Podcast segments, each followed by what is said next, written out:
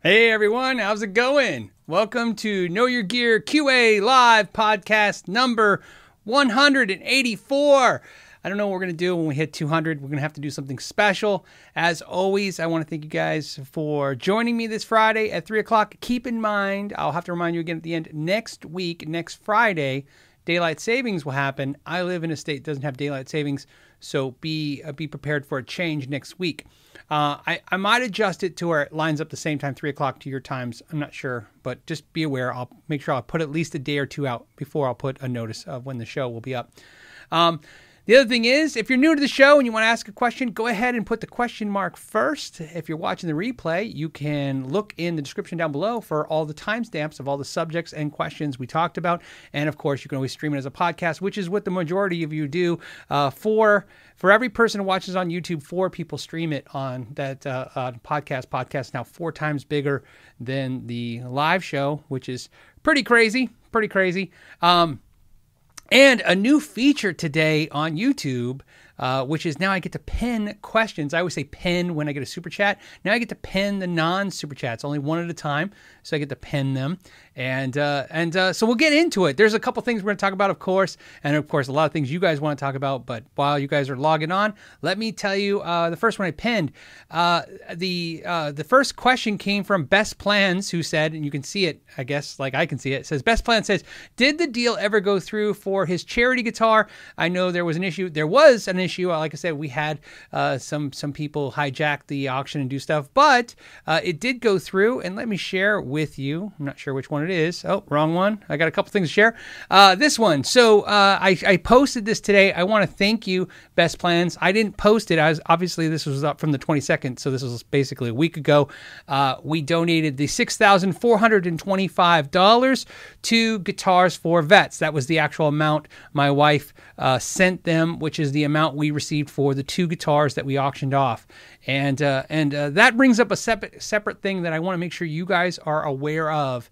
I had made a comment on a live show. Oh, unpinned message. Okay. Uh, on a live show, how cool it was that eBay allows you to take, pick a per percentage of money to donate to a charity of your choosing, and that can percentage can be one percent to hundred percent, and that's what I did. hundred percent of the money went to Guitars for Vets. Uh, what I didn't know, so be prepared, was is what eBay does is ass crazy, just back ass nuts crazy. Uh, what they did was uh, obviously two guitars sold, uh, one for like four thousand six hundred and fifty, one for like seventeen hundred and fifty dollars. So they deposited that into my PayPal account. I've talked to the other uh, some of the other ca- candidates for guitar, you know, great guitar build off like Dan from Guns and Guitars. They said yes, the same thing happened to them. They deposit the money into our PayPal accounts Okay. And then they send you a bill to pay to eBay to pay the charity back, which is why you see that they deposit the money on PayPal and then I and then I, I sent it to where they said send it. So I sent it to the charity. But PayPal charges you fees. Now it wasn't a big deal. It was like 150. My wife said it was like 150, 160 bucks, whatever, in fees. But I just want you guys to be aware of that. That even though eBay isn't charging you fees when you donate money to charity, PayPal is going to charge a fee apparently. So not the end of the world. I just, uh, you know, I don't want to tell you guys, and then you guys tell me, did you know they did this when I know they did it because I figured it out. So there you go. So to answer your question, that's what happened with that. The next question, I didn't pin it, but it was one of the first questions, uh, and it was, uh, let's see where it is. Uh, it's from Cash with a K, like Cash Money, but with a K. Uh, Cash Money says, How tall do you think Phil is? I'm going to say six two. I am uh, six foot on my way to five eleven and a half. I say that because my son is six foot. I'm six foot. Right now, we're the same height. Although I feel like each year passes, I'm going to now, right? And that works. You, you, if you get so ter- tall and you get so old, then you start shrinking. So I'm definitely six foot, no problems with shoes on, with my vans on. And then over time, I'm becoming 5'11 and a half. So there you go. that's my height. Uh, and uh, that let's brings up a good thing uh, for those of you guys keeping tabs on this stuff. I talked about uh, COVID, uh, the COVID. They call it the COVID fifteen, like uh, the freshman fifteen, right? Gaining weight your freshman year of college. people gaining fifteen pounds during COVID. Um, I gained. I, well, I'm going to tell you, I gained about 18 to 20 pounds during COVID. I'm pretty sure that's what I gained. I'm not 100% sure because I'm not really sure when it started and when it didn't. So I have officially lost all of that. I've lost 20 pounds. So I'm just as fat as I was the day COVID or the government locked me in my house for COVID. And I decided that the donuts and beer diet delivered by DoorDash was the best thing to do during that. Uh, for those of you smart enough to go for runs and jogs and stay active, God bless you. You deserve every accolade you get. There was so many of us that took the same stupid idea I did, which is I will just eat my sorrow in pastries and alcohol until this goes over. And at some point, I don't remember when. Oh, I, I, can tell you exactly. August. I don't have my phone. It's charging. August sixteenth. So August sixteenth. I don't know what happened. I just woke up that day and said, okay, enough of the this whatever the hell this is, and uh, so we stopped. And if anyone's interested. I didn't. Uh, I didn't do uh, any kind of diet craze or anything like that for my 20 pounds so far. Uh, I I did uh, I have a friend that called it dirty keto. I don't. I don't know if that's what you'd call it. Basically, I cut carbs uh, and sugar, which is carbs and sugar are the same thing. I just cut those out. So that's it. So that's it. Nothing, nothing special, fancy. The weight has not been flying off by any means. Uh, like I said, I started in August. It's just, uh, just to let you guys know, I like to t- share this with you because anything like maybe if you're out there and like me and you're sitting there, maybe you need that little shock to the system of, hey man, if you're if you're if you're if you're up your your weight from COVID, maybe it's time to to uh, to uh, uh, well, ditch it because, and again, I know it's a guitar channel, but sometimes it's important to talk about. Um, I noticed something was up, and here's why. My son is, like I said, he is six foot. He is 125 pounds. My son is a, uh, a he's into video games, and he's into sitting playing video games and not eating. So good for him. However, uh, my son is now 140. which is still 140 pounds or 138 pounds and six foot is very very thin. But I've never seen him gain weight before, and uh, it was definitely because of the of the the uh, food choices during COVID. So just I thought, hey, I'll just get that out there. Maybe that'll get you guys excited if you were in that same uh, situation as us. Maybe it's time to uh, to uh, stop. there you go. Uh, all right. On that note, and I'll continue to to stay on the the plan there, Cash says, "Yeah, beanpole. Yes, my son hates it when we call. Hey, you know what? I tell him, uh, good, good on him. you know what I mean? Um, uh, somebody Mark said salt water diet. Basically, I, I don't know. Uh, literally, just no, no, uh, no uh, carbs or, or uh, sugars. That's it. That's the only thing. Uh, I do have a couple beers. Oh, when, when Eddie died, I had a couple beers. Those are carbs, but you know, you get the idea a couple couple times with carbs. It usually is a it. Uh, and then ER Webster is just saying diet for weight loss, exercise, build. Yeah, yeah. Here's the problem, ER, dude. This is the problem, and this is why uh, it's everything's going to be an excuse. But you got to understand where I live. It's a hundred. Well, it's fine now. The weather's great. In fact, we went hiking uh, all weekend last weekend. We went up to uh, a cabin and we went hiking. We rented a cabin, had a blast. Now this is where we all in Arizona do stuff. This is it's weird for if you're not part of this part of the country or if you're other in other places on the planet Earth. Uh, Arizona is like, except for the summer, you're active all the time. You go outside. It's 70 during the day, it's 70 during the morning. It's fantastic all the time. You just do whatever you want. And then the summer hits and it's 115. It's unbearable even at night, 105 degrees. Even to, to ride a bike, it's pretty nasty. Uh, so you just kind of stay out of the hot. And it's uh, we call it reverse winter. You just want to stay inside. So a lot of people are familiar with when it snows outside, you just stay in and kind of put on some pounds because you're hibernating kind of. Arizona kind of works like that, especially during COVID when there was nowhere to go and nothing to do that wasn't 115. All right.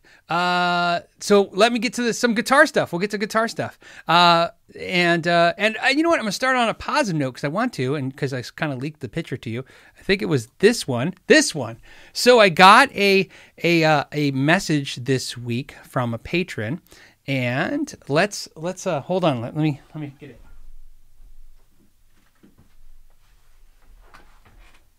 Okay, I had to go get it. So, where's it at? Give me a second. All right, this guitar that you're looking at, Justin Mabe. If you guys uh, think that name sounds familiar, Justin Mabe is the patron who sent me Uh, you know, I'll go back to me for a second. Justin Mabe's the patron who sent me uh, some some of the uh, Army. Well, he did Air Force uh, Air Force coins. He sent me some patches. You remember some cool stuff, some strings. He sent me some cool stuff. He sent me a, a message this week through through Patreon uh, saying that he bought this guitar for his uh, Super Strat idea build off, which is a Kramer Baretta special. He got it from Sweetwater for $179, and he wanted to know what bridge do I think he should put in it. He was, you know, give, asking me some ideas, and I thought this was perfect. Guess what I have here? I have three Vega tremolos, which are very expensive, $250 tremolos. The guys at Vega Trem obviously really enjoyed my uh, my video with the Great Guitar Build Off where I used the Vega Trem. They were super excited. Super excited is understatement. They were super great at sharing it. They were super great. They sent me emails. They said, I can't believe you used our bridge for that build. Thank you.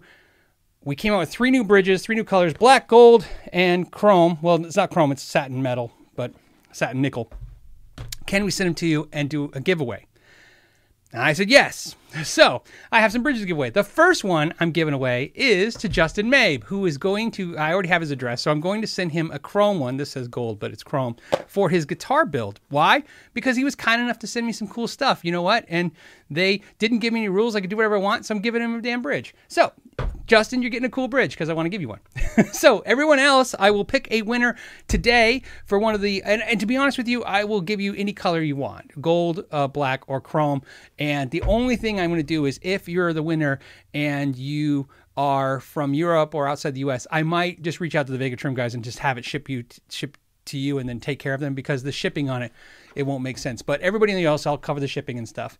Uh, we'll just keep it reasonable. Um, like I said, it's all within reason. If I have to ship it and it's reasonable, just I want a caveat to say that if the shipping's like hundred bucks, I'd rather not deal with it. Sometimes if you ship to the Philippines and stuff, it gets really crazy. So, uh, so so there you go. There you go on that. Uh, so congratulations, right, Justin? Thank you. Oh, and by the way, thank you for your service. I should always say that too. But again, you just got a bridge. By the way, I wouldn't even tell him that all week. I said, hey, you should watch the live show. So hopefully he's watching it. Oh, he is watching it because he just super chatted me. That was nice. Oh, you know what? I, Justin, thank you for super chatting $20. I will put your $20 towards the shipping of the other people, uh, the other person's win sh- uh, thing. So today's ship. So I will cover shipping no matter what, since Justin threw 20 at it too. That was really kind of him.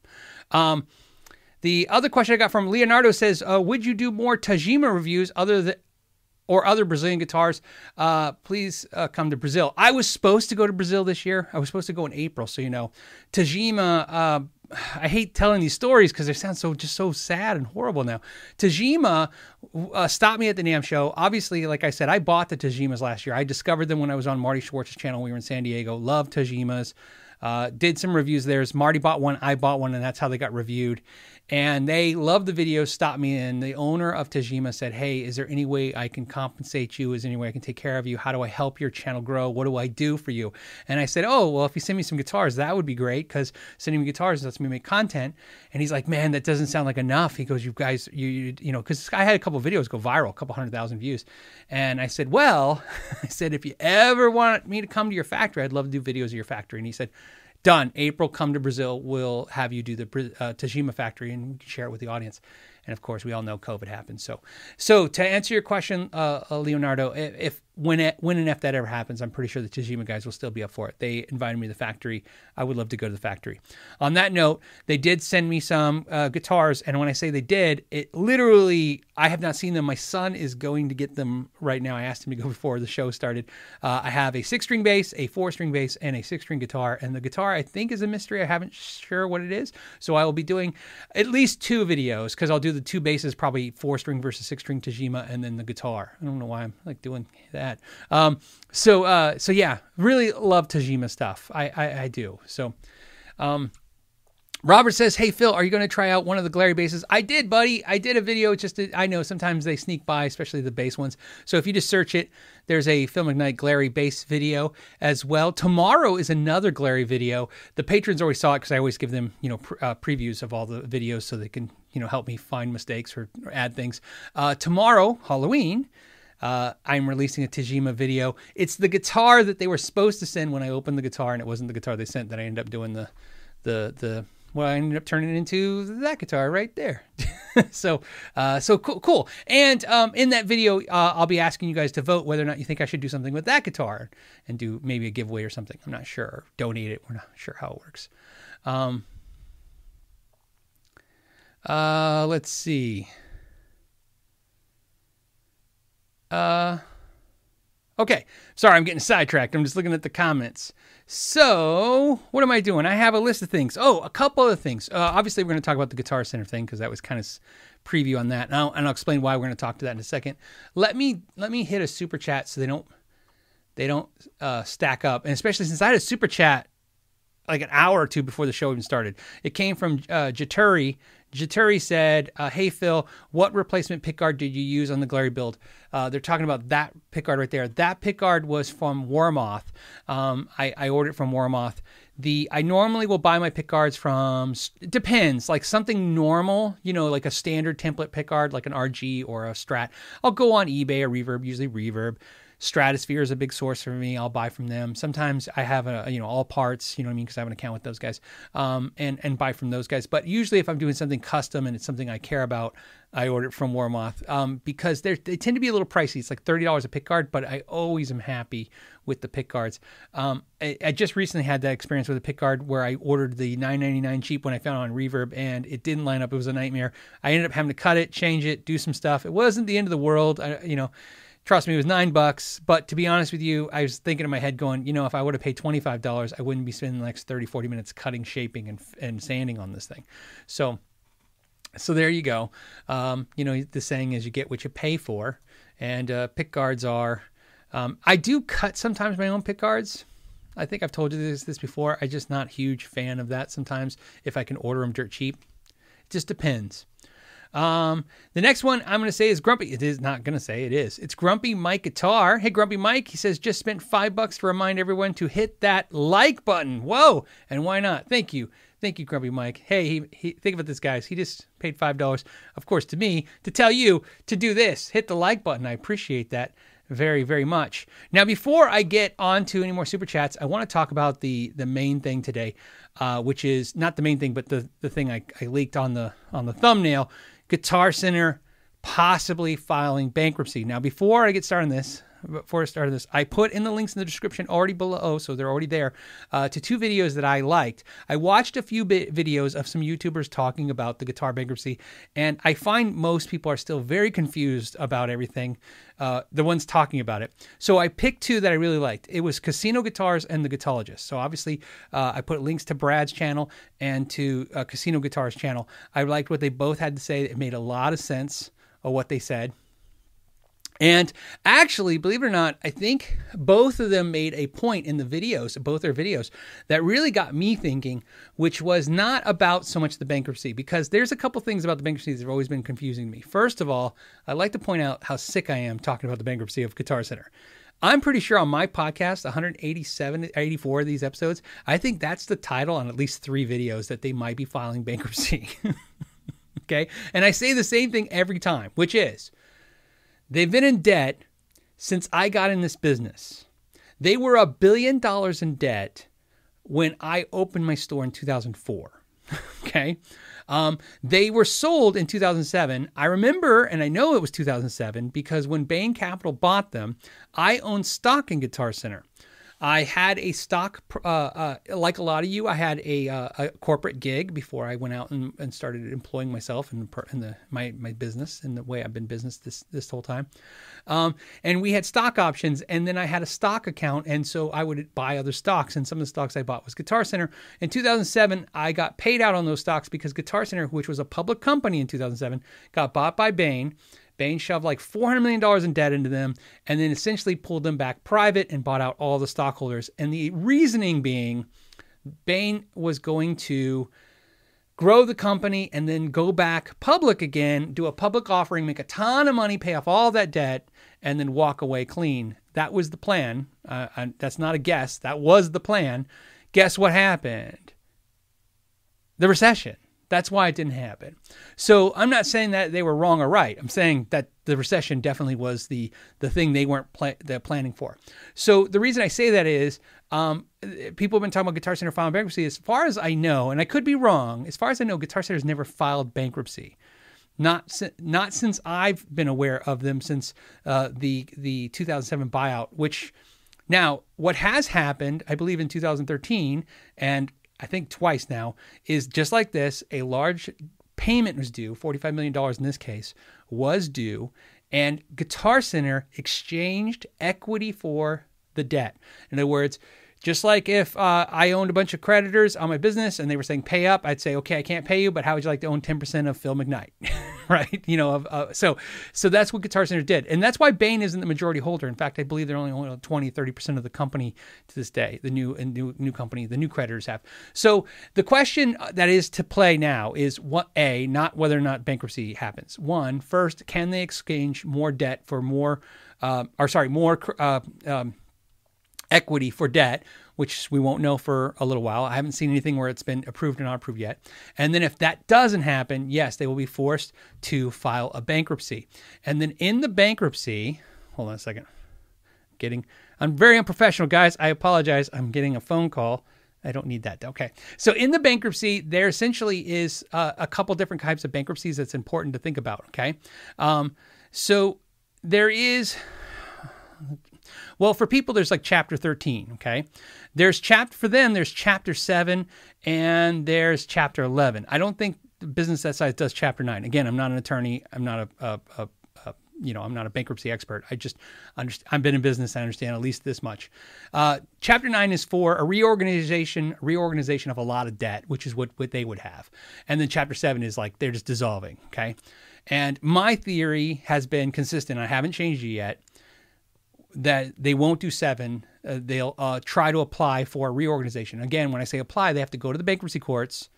They have to tell the bankruptcy courts what they want, and then the bankruptcy courts decide. They decide what happens to Guitar Center when that happens, right? And they usually decide what's best for the creditors and the and the the the, the people they're owed debt. Okay, so that's how it works. And I believe that uh, that the bankruptcy courts uh, well, this is where it gets a little tricky, and this is where I said Brad Guitologist video and Casino's guitars video added a new con. Both of them came up with a different perspective on it, but an interesting idea, which is I've been arguing for years, which I think at that time I was right, that the reason I think the bankruptcy courts will allow them the Chapter 9 to reorganize that debt is because after you remove the debt from Guitar Center, they are a viable business. In other words, people still want to go to their business because they're the largest guitar store in the world. However, their argument, which was very interesting, was is that business model even relevant anymore, especially in a now COVID, post COVID uh, uh, world? And I thought about it, and here's what I did today. I want to tell you what I want to share with you. I went online, and I understand their their inventory is depleted. I went online to Guitar Center, very easy thing to do for anybody to check. I did. Went to GuitarCenter.com, went to used, click guitars, and saw how many used guitars in stock. They have six thousand used guitars. When I went to Reverb today, Reverb had fifty thousand used guitars for sale. Okay. Now, I don't think, I can't think of, besides maybe eBay or Craigslist, I can't think of a bigger online used entity than Guitar Center besides that Reverb entity. Um, obviously, Sweetwater's not huge in the used market. Sam Ash is very much so, but their inventory, again, I'd have to look, but I can't imagine it's bigger than Guitar Center's, but maybe it's on par for used.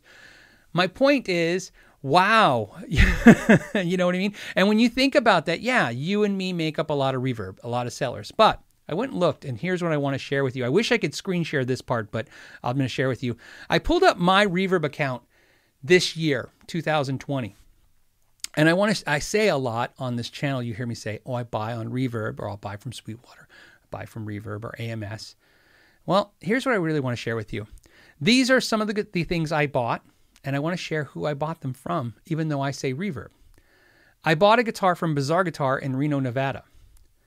I bought an amplifier, an AVH amplifier from American Musical Supply. These are on these are on Reverb. I bought a Boss Tera Echo from Gorham Brothers Music.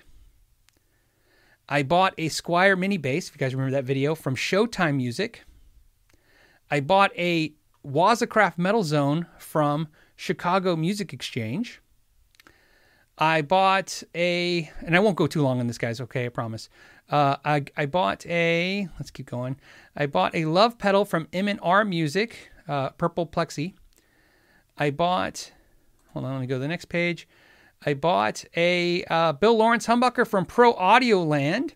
I bought my Charvel Pro guitar from Music Farm, the Music Farm. I bought a uh, pickguard from uh, Stratosphere. I bought a guitar stand from Chicago Music Exchange.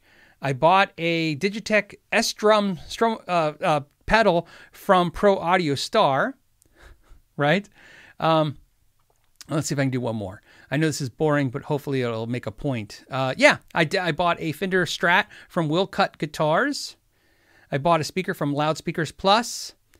And I bought a PRS uh, CE from Wild West Guitars. And then it looks like Chicago Music Store again. And Mac Daddy Music. I bought a Lace Sensor Dually from Mac Daddy Music. So, what am I trying to say here? Well, I'm trying to say that when I say I bought on Reverb, and I'm not including any of the small individuals, obviously I'm skipping over anyone who I'm buying from an individual. I bought from all of those stores. I don't know how many I just named right now. You guys have to count it up for me. That sounded like 12 stores, right? That was a lot of stores. So think about this Guitar Center has to fight that, right? It's really a hive mentality. It's Guitar Center now, 300 stores, very impressive, big chain. How could they die? How do they fight that?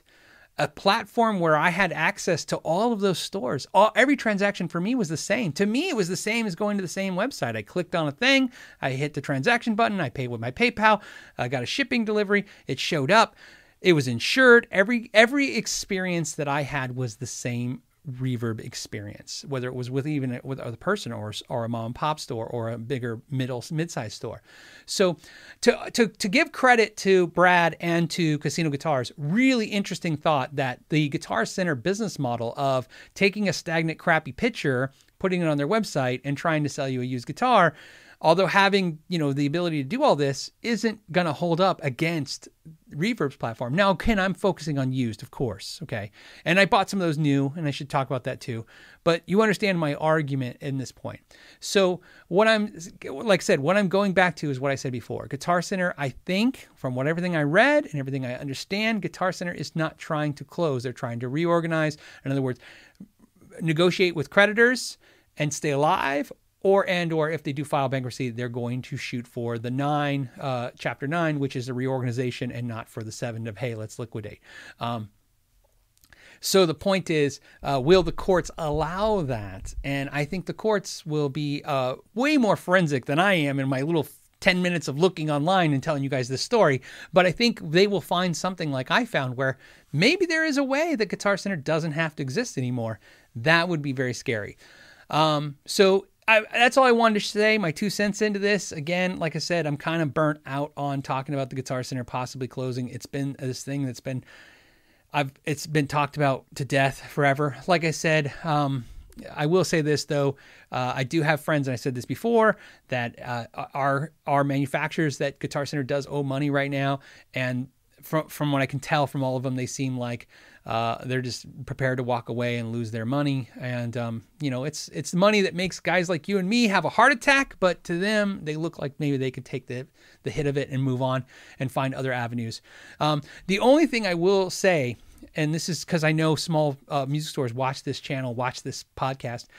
I'm gonna I'm gonna beg you guys right now. If you're a small dealer, get your ass on Reverb. Um, I, I, you know, we talked about the fee hikes, how how it sucks. We talked about some of the things, but what I'm telling you is, looking at my own personal purchases behind here, uh, and, and, and and and and the 1,217 people watching live now, that are a lot of them are collectors of all levels, of course, right? I think a lot of them are buying on Reverb, and and you you're doing yourself a disservice if you're not getting yourself on that platform. Because look, I bought a thing from American Music Supply, something I have a personal relationship with that company. Uh, you know, they, have sent me product. We've we've done we worked together. I bought a product off Reverb off their site off Reverb. I bought a product off Reverb that came from American Music Supply. It didn't occur to me to go, oh, well, why don't I just contact them? It just I went on Reverb. They had the product I want, the price I want to hit. I clicked buy it showed up. And then I'm like, oh, it was from American Music Supply. So even they're on reverb, and that tells you how. Uh, and then, then just to not beat this horse to death, but it is need a little beating. Guitar Center seems to make every stupid mistake they possibly can, and we all kind of agree with that. And it seems to be uh, again. Um, and because I watched the both, like I said, I want to give them credit, Casino Guitars and Guitologist. Um, some of it's blended in my head which one said what, but uh, but I think it was Brad who mentioned that uh, he thought it was a strange thing to separate the brand musician's friend. You know, keep musician friend separate from Guitar Center. I've agreed with that. I love that idea. I've said that for years too. I don't understand why if you're going to have a brand, have a brand. You know what I mean? Um, uh, you know, even you know, listen to your customers. You know, I created a uh, Know Your Gear channel, and my channel is the Phil McKnight channel. And I created a Know Gear Know Your Gear channel, and one of the viewers, one of you guys, said, why why have these two channels? You know what I mean? I understand wanting a second channel. Why don't you just and I so now that channel is called Phil McKnight 2. I'm like, yeah, that's right. Know your gear is what I say. It's the thing we talk about, but I my channel is Phil McKnight. So yeah, you shouldn't create 20 brands. So there you go on that. So there you go. And then uh, again, because I don't want to. Uh, anytime we do something negative and talk about all this crap that we have to talk about, let's talk about something positive. Um, as I jump around, go back, I want to share this with you. Ah, this is great. I want to share this. So first, I'm going to show you the picture. Uh, do you guys know who this is? Uh, I hope you do. This is Brian.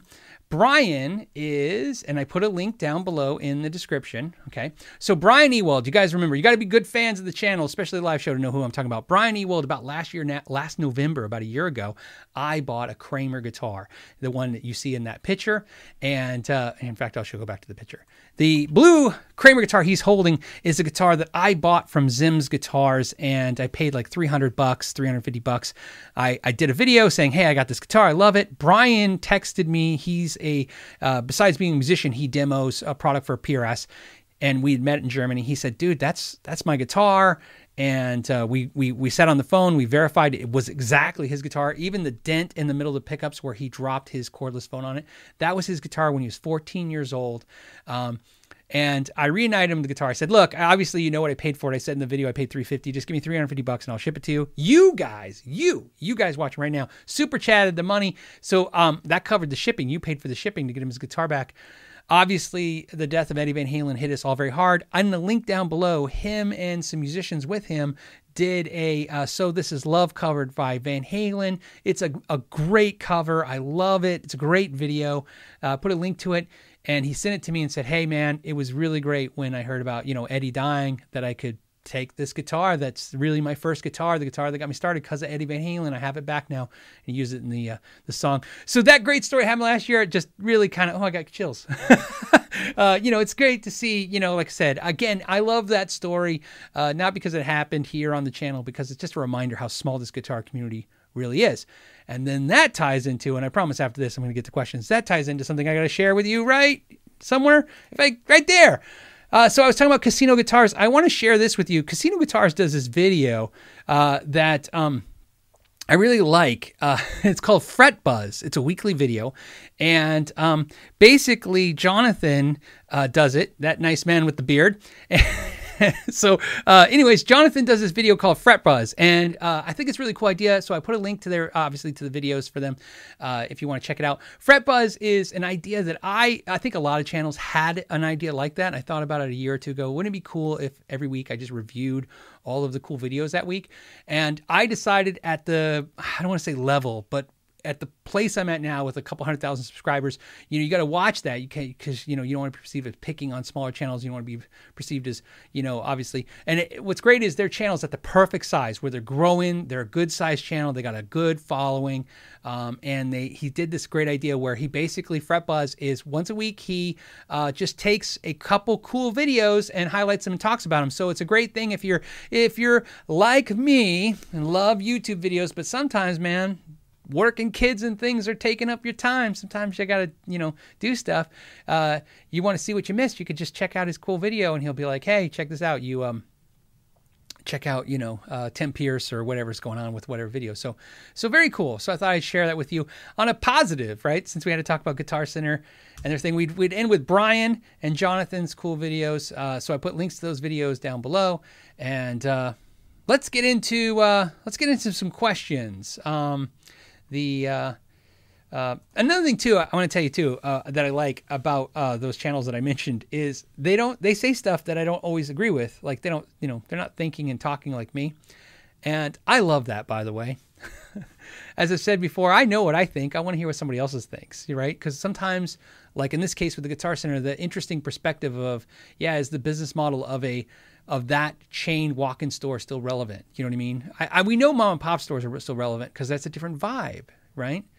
So it's an interesting thought. All right, uh, let's get into it. So first of all, I just want to say Alchemy Audio just did a super chat for no reason, and so did Justin, Justin Setters. So thank you guys so much for that. I appreciate that. Justin did do a cool thank you emoji. Justin May uh, May uh, uh, did a super chat, and he said, "That's me." that is you, buddy. And then uh, he did another super. That's what he did. He did so he did twenty five dollars. So he did, and he did, uh, dude. Thank you so much. So Slab said, "Hey Phil, I've signed up for three months guitar builders course with Crimson Guitars. Thanks for inspiration. Cheers. That is awesome, by the way." Um, you know, Crimson Guitars asked me to come out and take the class, and I would just pay for the airfare in the hotel. They would pay for the class. They would take care of the class, you know, and I'd video it and promote it for them. And uh, I was like, yes. And I just couldn't get the schedule aligned. And if I would have known the whole world would have closed just a year later, I would have got my ass up and just done it. Um, so, so uh, Slab, what I want to tell you is please enjoy that because I regret not doing it.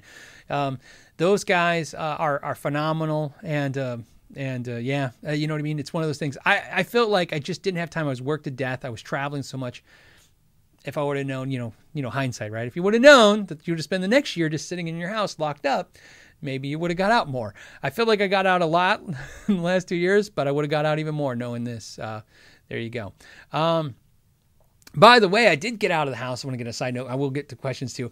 Uh, I did get out of the house last weekend. I went up to Prescott. We rented a cabin. That was very nice. My wife basically uh, told me. I I told a friend because the friend said, "Man, you seem like you're working a lot." I told a friend. I said, "Yeah, I'm working like six or what I say? Seven to seven to seven every day. And my wife goes it's more like six to eight and you need to knock it off. And uh and so my wife uh, uh found you know VRBO Airbnb she got a cabin up in Prescott and went up there.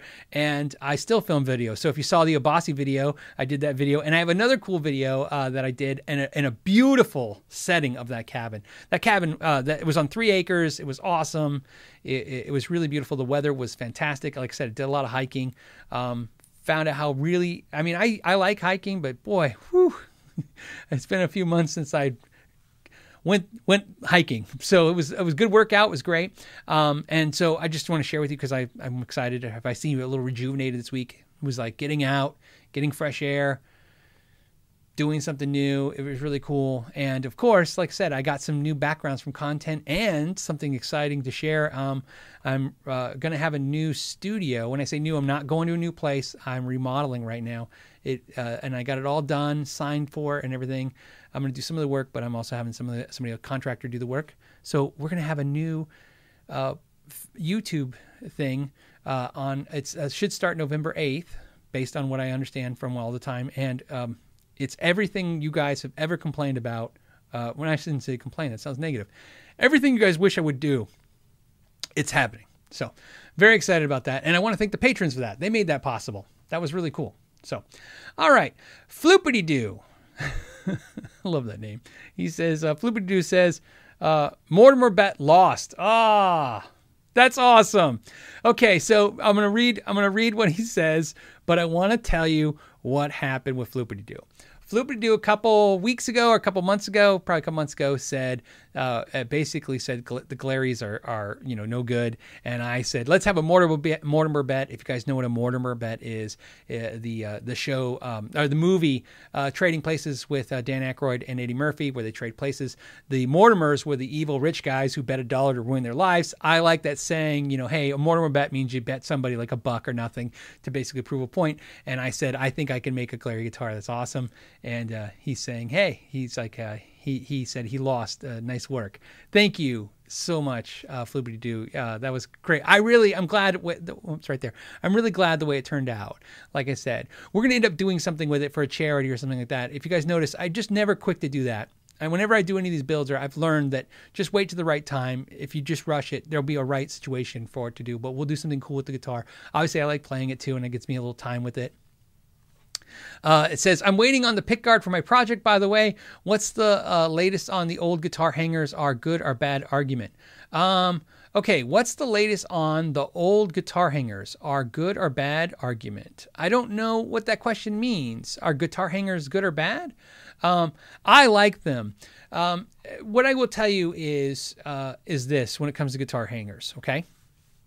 Uh, so if it helps you guys, because I know some people are concerned about them, uh, I can't tell you anything other than my personal experiences. That just makes things easy for me. This is what I did. This is what I, you know, this is what happened to me or didn't happen to me. It's not ever a, a quantifiable you know a truth of anything, but just obviously what happened. I have been using the same wall hanger string swings in my home and in my store. When I had the store for 13 years, those are the wall hangers we use, same wall hangers. In fact, half these wall hangers on this wall are just ones I kept from the store. Um, so I've used them, I've trusted them, I've never had an issue with them. Um, so I like them. I've heard people say like this, you know, hanging guitar does this or does that. What I've learned is two things are really bad for guitars, and this is really the things based on what I've seen come in for repairs. Damage usually is happens by things hitting guitars or them getting hit. So not that guitar stands are bad, but obviously anything that knocks your guitar or hits your guitar is bad because that's that's where damage usually comes from. And the sun is pretty destroying. Okay, they're damaging. I shouldn't say destroying, just damaging. So um, I, uh, I am aware of that. So if you put guitars by windows, if you let the UV light hit your guitar, it's going to literally discolor. It's going to change it. It's it's just bad. So sunlight's bad for guitars. Um, pretty much all finishes. There's really very few exceptions um, because some people say like lacquer is good for this or nitro is good for or not, not nitro. Um, polyurethane's good for that. What I've learned is it's not even that. It has so many levels of stuff I don't understand about painting. When I talk to my friends that are painters, professional painters, they talk about everything from the clear coats to the way it get, you know, the way that the uh, the chemicals react. So what I've learned is just keep your stuff out of the sunlight. okay, you don't have to keep it in the dark, just keep it in this, you know, sunlight. So it worked out great for me because I've said this last week. My son collects manga, which is Japanese comic books, and apparently comic books also don't like sunlight. So uh, my son told my my wife, obviously, that he can't have his. Uh, he has bookcases, so his room looks like my room. it's just a row of manga stuff and bookcases. You know, he's into this.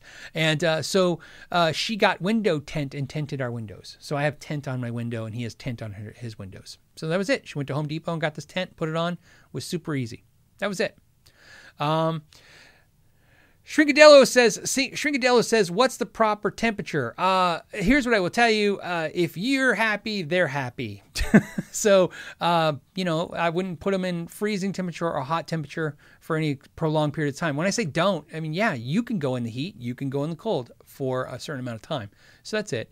Uh, I don't usually worry about it. Like I don't set any temperatures or anything specifically anything different than, than, uh, you know, uh, so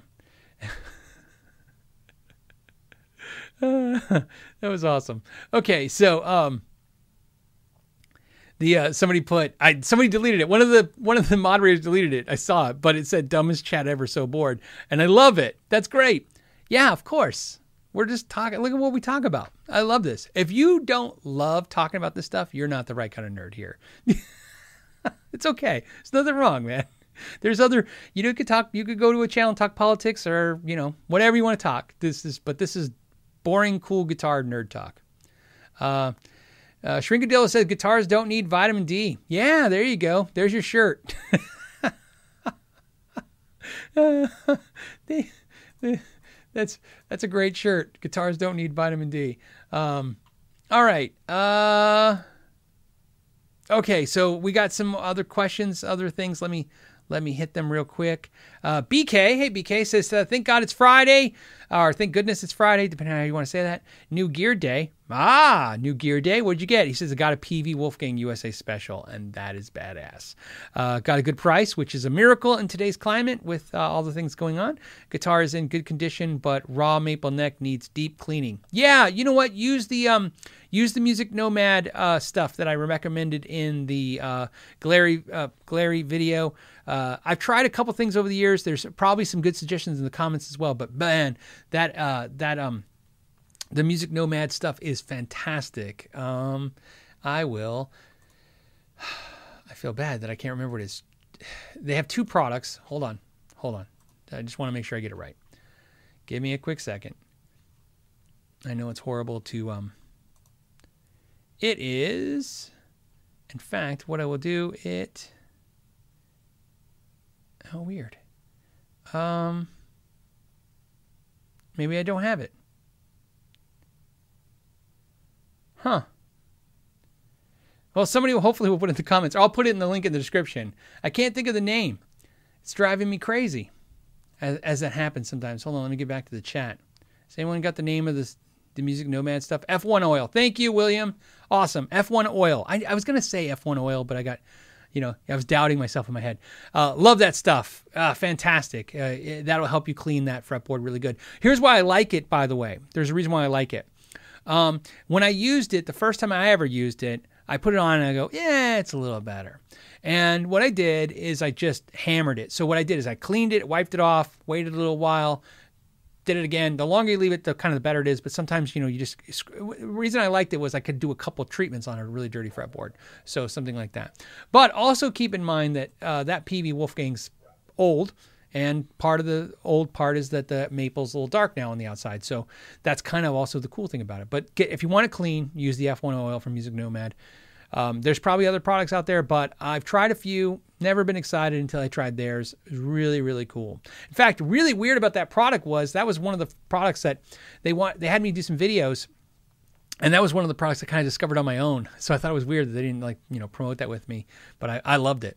Uh, Leonardo says, "Thanks for answering. You're welcome, buddy. Tagima Tagima is a great value here since real dollar ratio is six to one. Uh, we can't afford uh, imports. Uh, same reason would love uh, Vega Trem for my build."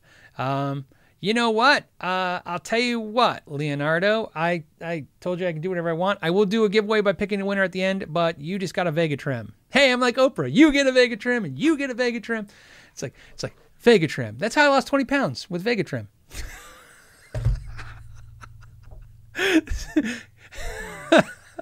I don't know why I'm laughing. It's not even funny. Thank God that guy that left it was bored. He'd be bad now. All right. So anyway, so Leonardo, you just won a Vega Trem. Um, please email me at uh, at the ask know your gear at gmail.com just put you know leonardo and so i can get your address and ship it out to you i'll make sure it happens and then i have another Vega Trem to give away and that one we'll figure out at the end of this video uh, to do that okay now we got Steven. Steven says building an EVH Frankie. By the way, side note, I know I'm getting a little uh, sidetracked today, but so I have so many EVH pictures. Thank you guys so much for sending those. I am doing the two. I, said live shows. I'm going to debate that. I will figure out, but it will be two shows going through all of them. It's going to be really great for anyone who's really into that. is the best way I can put that because I've been loving it. But I think some of you guys, uh, I will make sure I'll probably timestamp those, uh, whether they're live or uh, pre-recorded. But anyways, uh, so what uh, Steven wants us to know is that he's building EVH Frankie. What Floyd Rose style bridge would I recommend for around 100 bucks or so? Ah, oh, that's that's you know what? Do the best thing. Get a used one. Find a used one online. Get a used one online. Try to find a quality one. Get it used. Why not? It's going into Frankie. The older, the better looking, right? Um, so that's what I would recommend. Uh, like I said, I like the German ones. I don't have a problem with the Korean ones. That's it. I, have you know, it's like every time I say that, some Floyd Rose junkie always makes comments like, "Ah, Phil, you don't understand." It's always, and there's two of them. There's always like, "The German ones are so good. How could you say that anything is even close to those?" And then some guys like, "Ah, Phil, you're so wrong. The Korean ones are so great, and you don't need the German one." I, I'm gonna stick with what I always say. I like the German ones. The Korean ones are fine. That's what I have. I've never felt the need to yank a Korean Floyd out of a guitar and stick a German one in. That's my personal opinion. I've never felt the need to do that. However, if given a choice, I pick the German ones because I really like them. They just I like the way the tuning uh, the uh, the tuners feel. Somebody did ma- mention in a in a video recently though that I did that you can lubricate those tuners. I don't know why that never occurred to me to try that. just some of those things like sometimes an easy idea is just not that easy. You know, like oh yeah, I never thought so. But like a lot of comments in the comment section that are literally horseshit. Sorry, guys, I got to be that way, but I got to tell you the truth. A lot of times people just put comments the, that they obviously they've never tried these things. I don't know if that really works or somebody just said that, so I'll try it. That's why I try things on the videos. I try things because I get we could say it, but until you show me and I see it, I don't know if it works. So I try it. Um, Mathis says, what does Mathis say? He said, Phil, why'd you curse? No, he said, Mathis says, Hey, Phil, greetings from Sweden. Greetings. Could you settle? Oh, could you settle the lemon oil thing for us? Oh, probably not, but we'll give it a try. Some, like Martin, say nay. Yep, they do. That's correct. Martin says don't use lemon oil.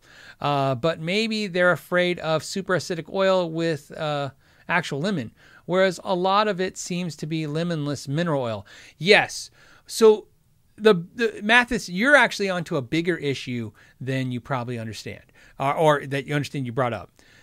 The problem with the term lemon oil is there is lemon oil, oil from lemons, okay, and then there is uh, mineral oil, and it has lemon scent added to it, and um, uh, yeah, Kevin says, Phil swore, finish your drinks. Ah, yes. Um, so, what's my point to this? My point is, um, yeah, that is the problem. What I will tell you is this I've tried so many things, okay, over the years. Uh, and and ultimately, what I do, which is tough, is I go off the customer's lead. See, the problem is, is most of the time I have my hands in a guitar. It's not my guitar. So a lot of times when I'm giving you guys advice, it's because I give advice based on how to not piss off somebody with their guitar. In other words, you don't want to put anything on a guitar somebody doesn't want. So what I've learned is is that there are I've tried a different products. I found great success with a ton of products, but ultimately when customers go, "Oh, don't use this because I don't like this," and you hear that nine out of ten times, and I'm like, "Well, I've never had a problem with it." You do what they say, not what you you you know, because again, they're the customers. As long as they're not obviously making you do anything that's damaging or bad. So that being said, here's what I've learned. I've tried all of them. I have a huge array. You guys have seen it in videos. I have probably every kind of product, oil or or um, a polish, either whether have I bought it because I've over the years of buying stuff, or companies have sent it to me like crazy. And what I've learned is this: I like um, uh, music nomad stuff, and I like uh, I don't know what's wrong with me. Why can't I think of what it's called? They make the orange oil. Dude, it's one of those days, apparently. I'm going to feel bad. Lemon spit. No, lizard spit. Lizard spit. Lemon spit. Lizard spit. I use lizard spit products and I use Music Nomad products. I buy both products with my own money. That's what I use. That's what I recommend to everybody. I've had great uh, sense with them, and there's a reason why I buy those products. One, the lizard spit guy drank his product. That's it. He put it in his mouth, and I thought, all right, either that guy's going to die, or I should buy his products, or both, because he's probably going to die. I, I, and, and see, Eric's the red said Dunlop. I, I, again, I've never had a single problem with the Dunlop product. I've heard issues. I've never had one. I've never had issues with any products other than some um, guitar polishes separate over time, and you know it, they they're hard to mix. But um, yeah, Matt says F1 oil is my jam. I, I, literally cannot praise, and I cannot give you guys any more praise than Lizard Spit and Music Nomad. And uh, like I said, and I'd love to pick one of the over over the other, but there's things that I like about each one. I really like Lemon Spit uh, orange oil. I really do, and uh, and uh, you know that's it. so there you go. Those are the two products I recommend. And I've learned uh, with the YouTube channel, like the string swings, I've learned that as a gear channel, and you're doing reviews, you want to give people feedback about products so they can make decisions. But when you're asking me for my recommendations, where you want put my name next to somebody else's name so that when it goes wrong, you can yell at me, I'm only going to tell you what I use and why I like it. That's what I use, and that's why I like it. so there you go. Um, all right. Uh, James says, I don't use lizard spit. Sounds unethical. Could be. I don't know. It's a weird name. It's a weird name, but literally great products and a great guy. The guy's nice as pie. I met him for the first time this year at the uh, Winter NAMM. Bumped into him. He didn't know me for Adam the whole time I'm talking. I don't think he knew he I did. I I've done videos of his products. I don't think he was into YouTube. so, which I sometimes prefer, by the way. You know what I mean? The last thing I need is to get some spiel about how you know something else. I rather get an honest interaction. So it's really cool. Um, which gets a little tougher as you make all these videos. Sometimes when you interact with companies, you can't figure out which spiel you're getting. You know what I mean? Um, uh, yeah, Banana Group. Okay, Banana Group says, What advice do I have for young intermediate musicians from 12 to 13 years age? What advice do I have? Yeah, um, uh, play play guitar and have fun.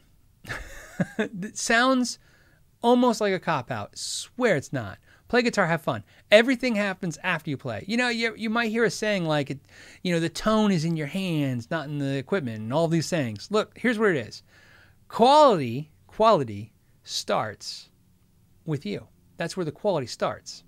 When musicians, hopefully, say, Oh, I want a great amplifier, or I want a great guitar. Well, it's because essentially what we're trying to do is take the thing that starts in our head that then went to our fingers that then goes to the instrument, to the cable, to the amp. We want that to end the way it started with the same intent and quality.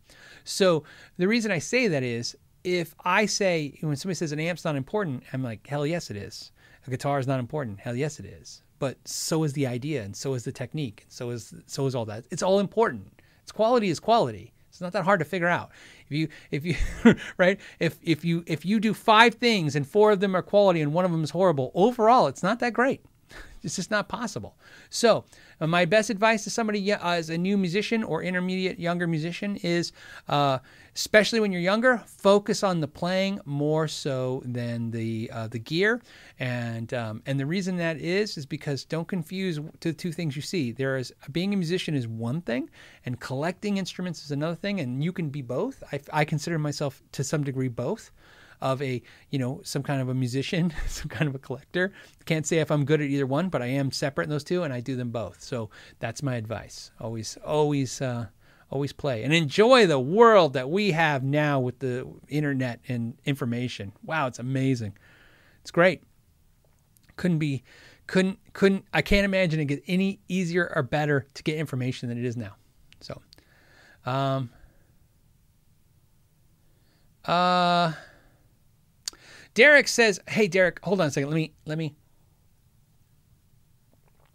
All right.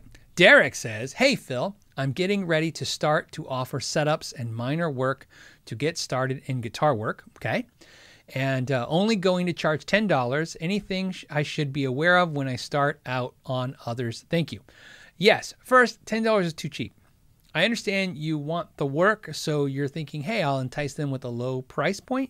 But I find that a low price point is good, but extra service is always more valuable. In other words, because you you will you will make the mistake. You will have a problem. In other words, you'll do it for 10 bucks, but then you'll have to do it three different times because you're you know you're gonna have issues. Be here's what I would say. I'm not saying you should charge full price. I'm not saying that, right? If the average setup in your area is 40 bucks, we've talked about this before. Sometimes setups are $90, sometimes they're $40. It has to do with the market where you're at. Let's say a setup is $40.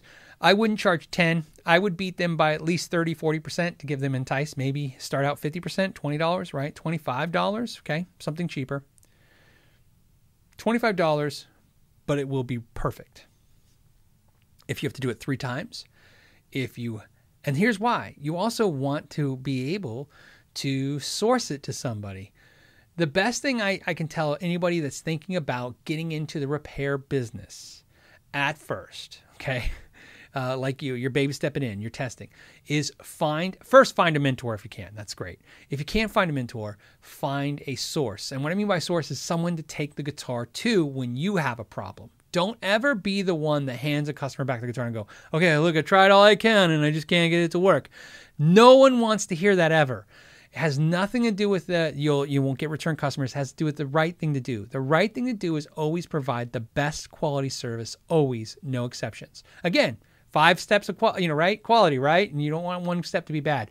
So what I mean by that is if you charge 25 and the going rate's 40 and you have a tech that you know does great work at 40, it'd be really nice if you get into a, a really bad situation that you have to take it to them and pay them the 40. Now you're in the whole $15, but what's the customer out? Nothing, right? They pay 25 to get somebody to do it for 40. You got to be ready for that.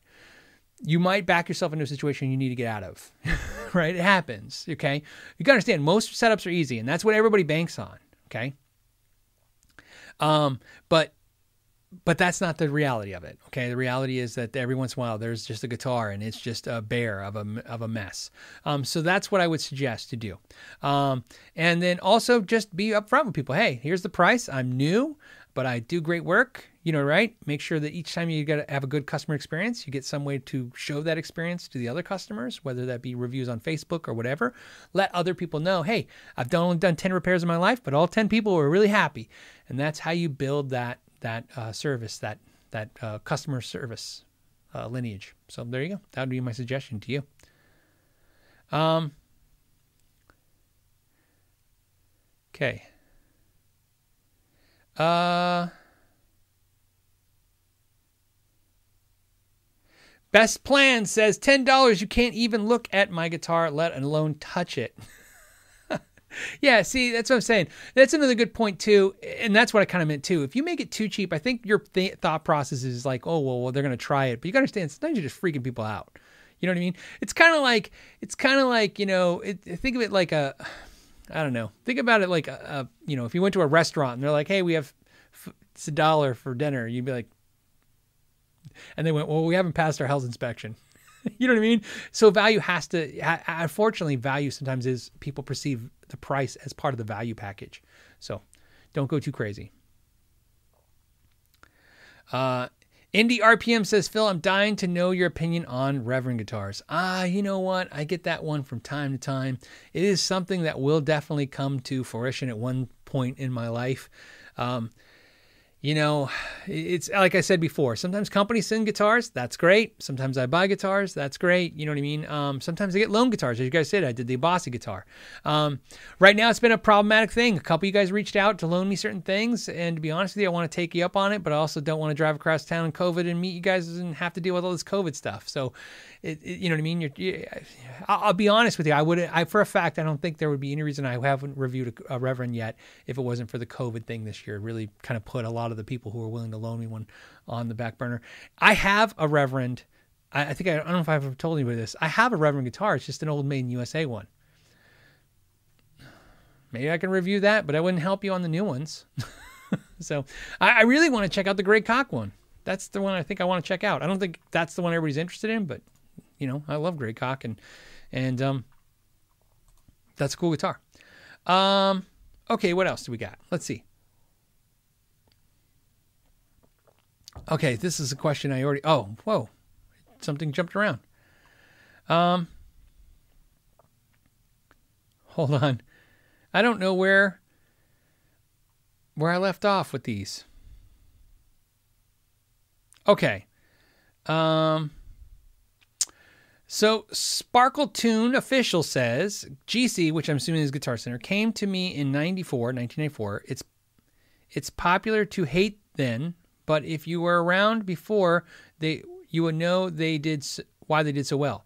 I miss Mars. Ed, Ed Roman uh, has a great uh, guitar cine, uh, GC Arctic uh, article. Oh, GC article. Yes. Um, so to Sparkle Tone, basically what I, I get from that is, uh, you know, he basically he found, he found Guitar Center in '94, and it was uh, popular to hate them. Um, yes, it's always been. You know what? Uh, so you guys know, I'm I, I'm not making this up. Let's see. Hold on. I want to share this with you. I kind of don't ever do this because this is personal communication with friends and, and ask him. But Lawrence Petros from Petros Pedals, as you guys know, makes fantastic pedals, uh, emailed me and said, uh, he said, you know, he was, I won't share all of it because, you know, it's not nothing bad. He was just saying, hey, you know, he said, did you hear about the Guitar Center bankruptcy? Um, he's like, you know, he's basically relaying what I was saying, which is gets gets tired of hearing about it, but you know, it's a thing. And um, and I said, um, he said, what he he wanted to know what I think. He's like, hey, what do you think of this Guitar Center maybe child in bankruptcy? He goes, don't you kind of get tired of hear this? Uh, and I said, people like to hate Guitar Center like Walmart. and and that's what it is. People do like to hate on Guitar Center, but uh, Guitar Center. Well, and part of it is if you're older, you remember Guitar Center was a lot better. They used to be a lot better. Let's be honest, and and it has nothing to do with anything. They just used to be better. They used to run themselves better, do cooler things, have cooler gear. Um, they're not as cool as they were. Um, but yeah, and uh, and uh, I, you know what, Mars Music had bankrupted before I was actually in the market to start buying gear. Before I was in the the know, so I don't have any reference of Mars Music, but I've heard stories that they were good stores. Um, let's see. Uh, Best Plan says you and I have the same birthday, but it's 12 years apart. Well, happy late birth- birthday. so, uh, so happy birthday. Uh, Brandon says, what did Brandon say? Brandon says, Hey Phil, I recently bought a Schecter Banshee Mach 7 Evertune. I love the guitar, but I worry about maintenance issues in the future. Do you have any experience with repairing Evertune bridges? Um, I've worked on only a couple Evertune bridges. I've seen nothing in in them that has uh, concerned me. Like usually, sometimes when you come across parts, especially some like something like this, you gotta understand, Brandon you know, if you've seen enough guitars in the 80s, the 80s is the years. That's the that's the hell of the years of the of the guitar bridge world. Okay, in the 80s. Okay, uh, and you could say 90s, you could say 70s. I say 80s, but it's really part of the 70s and part of the 90s. Okay, so for some reason in mid 70s through the 80s, the, early 90s, every company got this crazy idea to create a crazy bridge, right? And I'm sure it's because everybody was chasing, like, you know, obviously. Um, Floyd Rose and stuff. So when you see those guitars, just go on Reverb and look. There are so many wacky ass bridges to everything from wacky tuners. And when people bring them into you for repair and to work on, oh, it's a nightmare. Sometimes you're looking for a part and you're like, ah, you don't have a weird thing that fits in this thing anymore because they don't make this bridge. Fender did it. They made so many different versions of bridges, and a, and a lot of people got it really into diecast. That was a huge thing. Like that took off like really huge in the 70s. Uh, all of a sudden, manufacturers figured out they could diecast bridges, so they would make these huge damn bridges. Peavey is ex- Peavey is another example of, and cool by the way. Everything was cool, but just a pain in the ass now. So the point I'm saying is is that what I will tell you is the only experience I have with any of those bridges that is negative is when they stop making the damn thing and can't get part can't get parts. That gets bad. So here's what I'm saying. Evertune, one thing that I like about Evertune is so far no real changes. And that's when you realize when the company's up to something, right? See, when they make a bridge and then a year later they go, oh, here's the refined bridge. And then two years later, like, oh, here's the other version of that bridge. You're like, look, they're working out their heads. They're working it out, okay? Evertune has really kind of put out one bridge. Maybe they've made some tweaks to it, but not really. And that's good because that's what you care about. One thing that you can say about Gibson or Fender or those types of bridges where there are tremolos and stuff is that if you need a part, there's a part. okay, because they still make those bridges. So that's okay. Um, sometimes it gets wacky. So with Evertune, I don't, I wouldn't be concerned with anything in the longevity other than the fact that if they stop making the bridge, it's going to get harder and harder to get po- uh, parts. So I would say to you, if you love that guitar, let's say it's this guitar and you're going to play this guitar forever and you love it, if you're that in love with it, if Evertune ever decides to close, when they close, go get your hands on one of their bridges, put buy it in a box, and keep it, and you'll be fine. That's your parts bin. That, that's it. You don't even have to do that, but you know, if you're that worried about it, I do that. Otherwise, no, no, no, no issues that I see.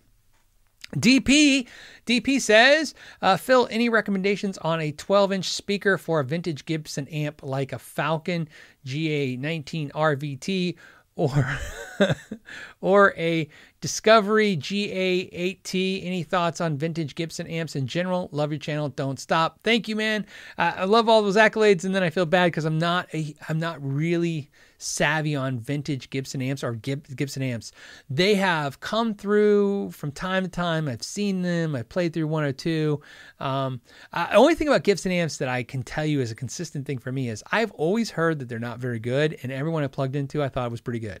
So it's kind of a funny thing. Like, and I don't know how that is. I don't know if I just thought that because I go, oh, it's a Gibson amp. I always heard those are bad, and you plug into them and you go, well, it's not bad. Um, so there you go. So I don't have a great suggestion. I know that's the sad thing, and you do a QA, I'm supposed to recommend something, but I don't want to just shoot off the hip and throw a guess out there that makes sense. I, I just don't have enough experience with the amp. Um, But hopefully, uh, that's what's great about collecting up a bunch of nerds in one spot. Some of you guys, nerd, other nerds out there, are probably really into these and probably have a great suggestion for DP. Um, and that's what I would check out as well. Or maybe know some forums. That's another thing I always remind you guys. If you're into weird, uh, unique stuff. I shouldn't say weird. Unique stuff like Gibson amps, there's probably a forum just for that. That's what's great about uh, uh, level of nerdness is that I'm a general nerd. This would be considered, in my opinion, a general nerd channel. We're generally into guitars and amps and pedals, repairs, everything's in play. We could talk about a vast uh, variety of subjects and then when you want to get really into something, you gotta you gotta deep down into the next nerd level of I'm just really into one thing. Like I have friends that are just just into BC Rich guitars. I have friends that are just into you know Mesa Boogie amps. I mean, and you know, and then they get super into it. Um, and so that's what I would recommend checking out uh, some some group like that. See if that helps. But like I said, sounds sounds cool. I will index this and look for the amp online to see what it is out of curious. Um, Ben said he just wanted a super chat. Says enjoying being a new patron. Rock on. Thank you, buddy. I hope you enjoy uh, the way I'm doing it now with the patrons. Uh, the patrons, what I'm doing now is uh, I tested it with the, the, the top tier patrons. We did a clinic for the first time. They loved it. So we're gonna roll out a clinic uh, and and and uh, and uh, where I interact with you guys in the, the top tier small group and then do a, a, open clinic and then I'm releasing all the new videos too. I think it's really working, although it hiccuped a little bit in the last week because my wife's like, "We're leaving town for a weekend," and I'm like, "Okay." So I kind of put priority on that, um, and that's why I couldn't stop working. That's why I did videos at the cabin. I really couldn't stop working, but at least I got out of town and I got to relax a little bit. So, so thank you for that uh, kind compliment. Is what I'm trying to say. Uh, Tyler wants to know as I drink water. Hold on. His uh, he wants to know, hey, what high end guitar, uh, um, guitar or guitar company do I wish I could get my hands on that I haven't yet? That's a really good question because, as you can imagine, I've pretty much put my hands on so much stuff. Um, it's one of those things when you get asked something like that, it should be so easy, and I'm like, hmm, I don't know. Um, oh, you know what it is? I know one. I met a nice gentleman this week his name was uh, Christian. I hope I uh, can, you know, don't he's not having a problem with it. Anyways, I met a nice gentleman this week and uh, at a music store, and uh, he uh, he he uh, he mentioned Aristides guitars, and I said, "Oh, I, I, would love to. I've never tried one. They're really cool." And he's like, he wants to loan me one for the channel. So that is the guitar that I've been really interested in. I am super super interested, as you can see from my Parker behind me, right there I've been super interested in my whole life in guitars that are non-conventional, and Aristides is that. It's so out there, and but with the problem with those guitar companies have always been the same problem. They're so out there, they're so unique, so strange, so doing something so cool and unique that you can't make an educated guess on buying it. You have to touch it. Or slap down your money and go. So to answer your question, what guitar company or what guitar am I interested in? Those, and I might get my hands on one and at least share that with you guys, uh, and maybe it'll be interesting. If you guys don't know about them, they're really cool, really cool guitars. They're made out of, I don't know, I don't even know what they're made out of. They're not made of wood. That's what I know. They're made out of unicorn horns, which is very very hard to get. Um. So there we go on that note. Um, we're doing good. Let's hit a couple questions. I know I still have a couple super chats, guys. I know I like to poke over and make sure I'm hitting, you know, anything that's interesting coming my way. Um,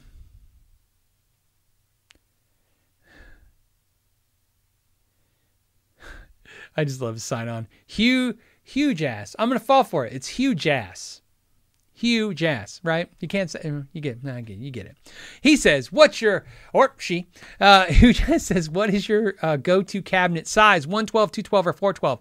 Uh overwhelming I own 212 cabinets. Uh, the one behind me is a 212. This looks like a 412. It's a 212 on my 2061 head. Um, I like 212s the most. I don't know what it is. There's something about the mids uh, in the cabinets that I like. Having 212s, I always feel like I get enough bass, I get enough mids. makes the small amp sound bigger right tames down the bigger amps that's where I tend to like. I but I find that uh, you know realistically I should always be on the 112. Going to the 112 is sometimes a little better cabinet for me.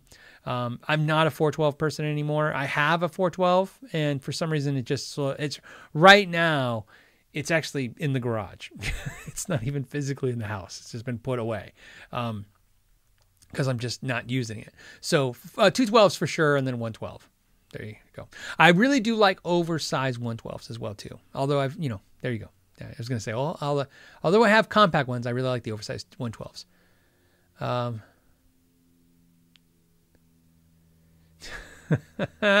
you guys like the the huge ass uh, sign on. I can see you guys are fun with that. Um, let's see. Um,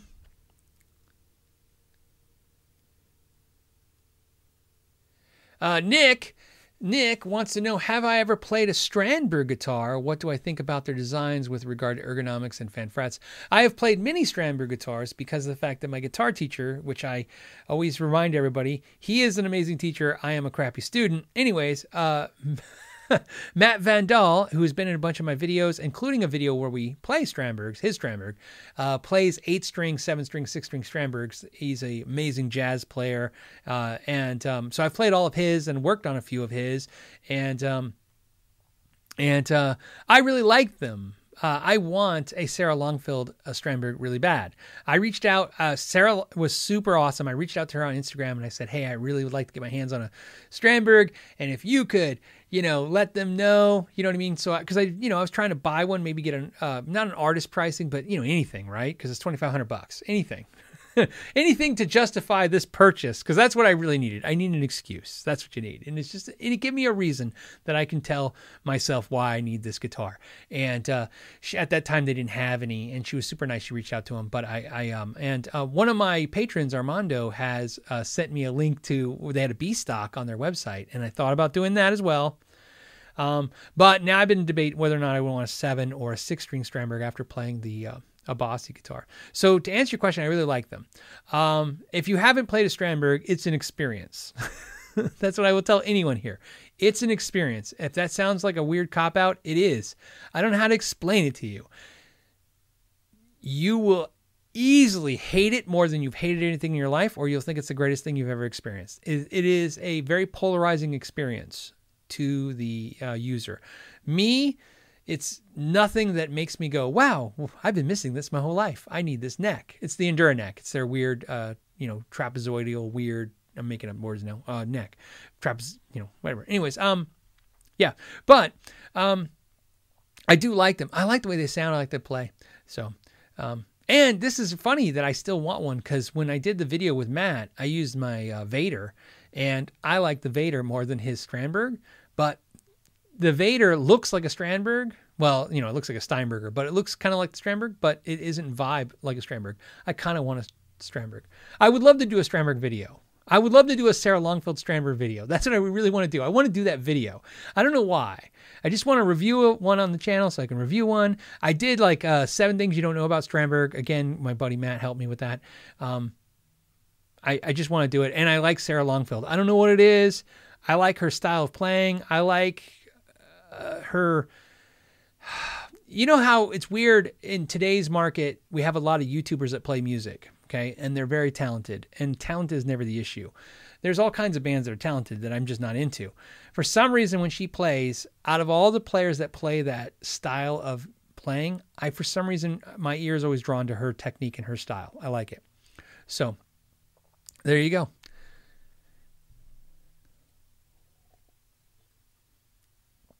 I just watched a video of hers a couple weeks ago where she used a looper for the first time, and I was just thought it was amazing.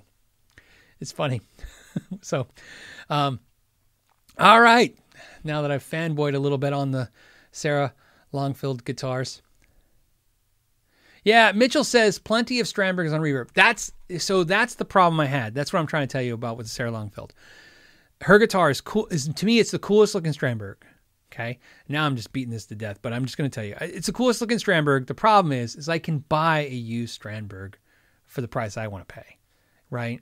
I can pick one up for uh, almost a thousand dollars less than I can buy a Sarah Longfield. So that's the problem I'm having is I'm trying to, you got to justify in your head why you're paying because hers specification wise hers are really only different in my opinion that matters. The pickup choices are different stuff like that. But in the main thing that matters it's really a cosmetic change. It's hers is by the look. And i love that paint graphic look that she did.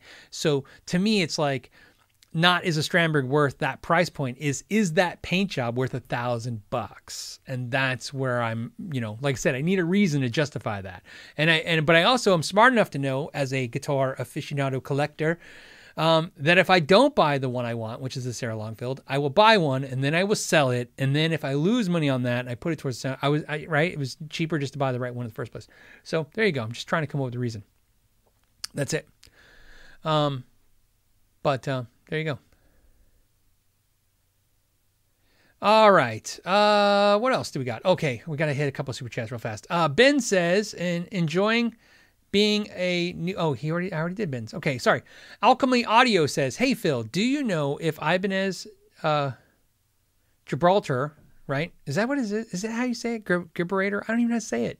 It's like I know what you're talking about. It's their bridge. I thought it was Gibraltar. Gibraltar. Uh, but that doesn't look right. Gibraltar. Yeah, Gibraltar, right? Gibraltar. Whatever. Bridge will fit on Ibanez so he wants to know will it fit on an Ibanez that has more of a Fender style hardtail bridge? Um, I have never done that modification. That's uh, their bridge, which is a high mass bridge, and I'm pretty sure it's. I think because I'm going off of gas here. I think it's Gibraltar, and I think it's the same drum as the drum company, right? I think that's what it is. So, um, uh, anyways, uh, the um, I've never tried to do the modifications, but it's pretty easy to figure out. So you know, um, you would just have to look because again, it's not anything other than how the uh, the the screws line up in the in the holes that you have. So that you can measure for. So that's what you want to measure is post to post. If it's six screws, measure all six. If it's two posts, measure those two posts. That's the main thing that you're going to deal with. Anything else that doesn't fit underneath, you can kind of router and fix. If you've seen the video where I did this, you're kind of just you know the the uh, the glare you can hide anything that you can't see you can fix very easily and no one can see it stuff that's out where people can see it, you don't want to mod that because that usually means refinish work. Uh, Py- Pyro Brad just did a super chat with a I don't know what that is, like some kind of fat super galloping horse emoji. It's a super sticker. He gave me a super sticker. I don't know what that is. Uh, Leonardo says, uh, OMG, I'm crying, Phil. Seriously, you have no idea what this means to me. All right. And he's crying because he's going to get his new Vega Trem and lose weight too, like me. And just kidding. The Vega Trem guys are probably going to be like, we're definitely rethinking sending this guy bridges again. Vega Trem makes your guitar thinner, faster, better. Anyways, um, All right, Voodoo Fist. Whoa, Voodoo Fist, you're out of control. Voodoo Fist did a super chat for an insane amount of money. Um, all right, uh, Voodoo Fist, what's the question? Because this is going to put the the more money you guys sometimes super chat me, the more I'm like, I hope I get the question right. It says, uh, will you be uh, changing the start time for Friday shows now the daylight savings time? And will the shows be on Fridays? Uh, okay, plus fifty dollars for the tip jar. Thanks for doing what you do. Okay, so the, the show's staying on Fridays. If you guys know, I cheated. I cheated. Last week I did on Thursday. It worked out super great. We did an early show for the European time zone. I did that because I had a feeling I wasn't going to be able to make the Friday show. And I thought, how can I do this? And I thought, let's do a Thursday show. It was great. It taught me I need to do bonus shows. So that's what's going to happen in the live show. I'm going to do at least one a month bonus for European time zones earlier on a different day than Friday. I don't know. Friday is definitely the time. It's three o'clock my time, which next week it'll have a different time zone. So I don't know if I'm going to adjust to the time zones or not. I will decide this weekend. If you guys have uh, some thoughts on that, let me know. If you guys think next Friday, okay, so you got to understand, I live in Arizona. So right now we start at three o'clock my time, Arizona. Next Friday, three o'clock my time will be two o'clock California time because I'll be on Mountain Standard Time. So it'll be three o'clock Mountain Standard Time. That's the question. Do I do I stay Pacific time throughout the year and pretend I'm just Pacific time all throughout the year? That's been the question, which means, so I, I don't know yet. I didn't think about it before I did this, came on live today. it's hard to make a decision when I'm doing this because um, I don't want to make the wrong one sometimes. Uh, or all the time. I don't want to make one all the time. Indie RPM did a super chat for no reason. We're going to cut the super chats off, so please don't super chat me uh, so I can do a couple super chats and then also hit a couple of the other questions. Uh, Reggie, hey Reggie, what's up, buddy? He says, uh, for the tip jar, have a good one, Phil. Are you going to review the new Sire Larry Carlton guitars? I ordered the Strat and hollow body models, no ETA on shipment. Uh, yeah, I had a couple patrons buy one, and I thought they got theirs. I don't know if they were just posting pictures of the file ones. Um, they looked really good, right? So I'm sure that's why you bought one.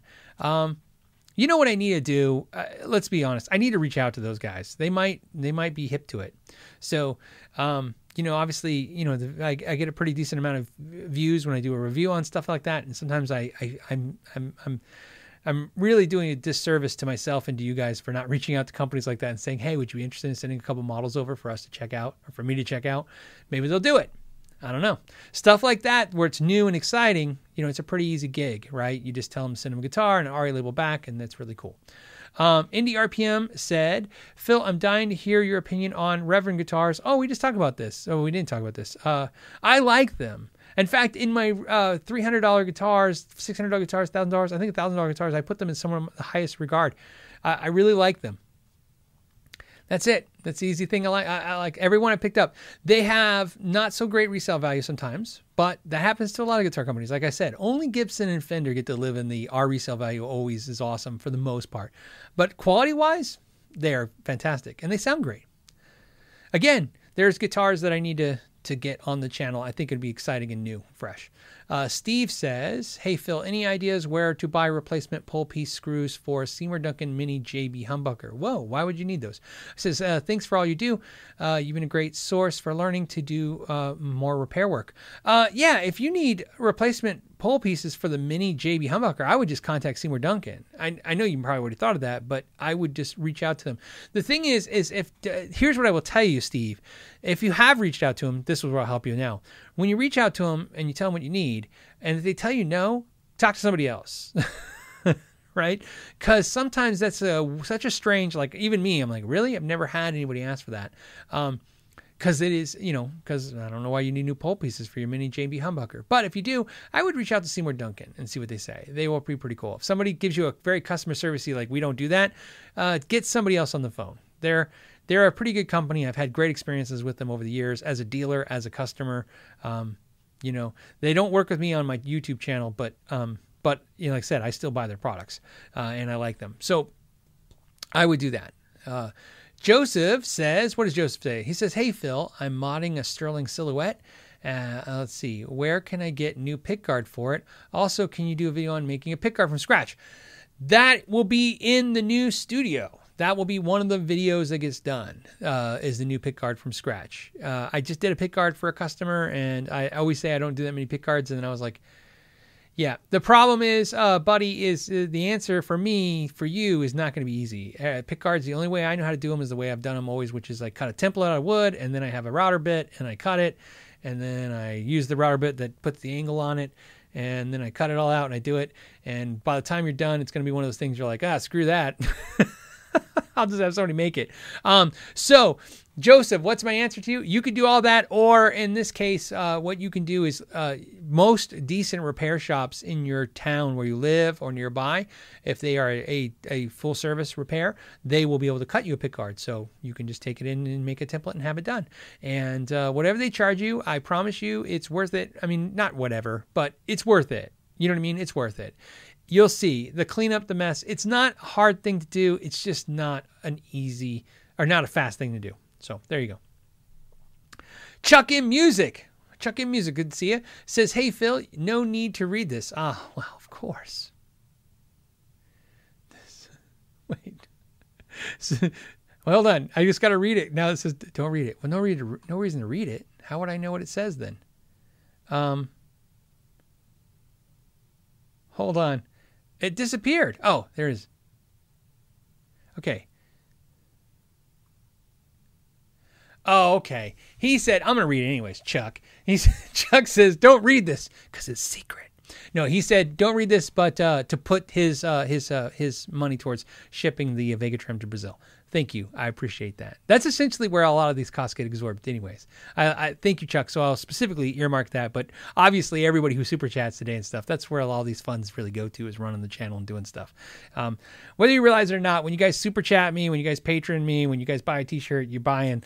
Let's just be clear. You're buying like these stupid SD cards that I constantly got to buy, or a new camera setup, or new stuff like that. Um, it's the stuff that helps helps what does it help you absorb up all the costs so that when I make a video and I get 64,000 views, which I think is as impressive as hell, and make $183, I get to keep the $183.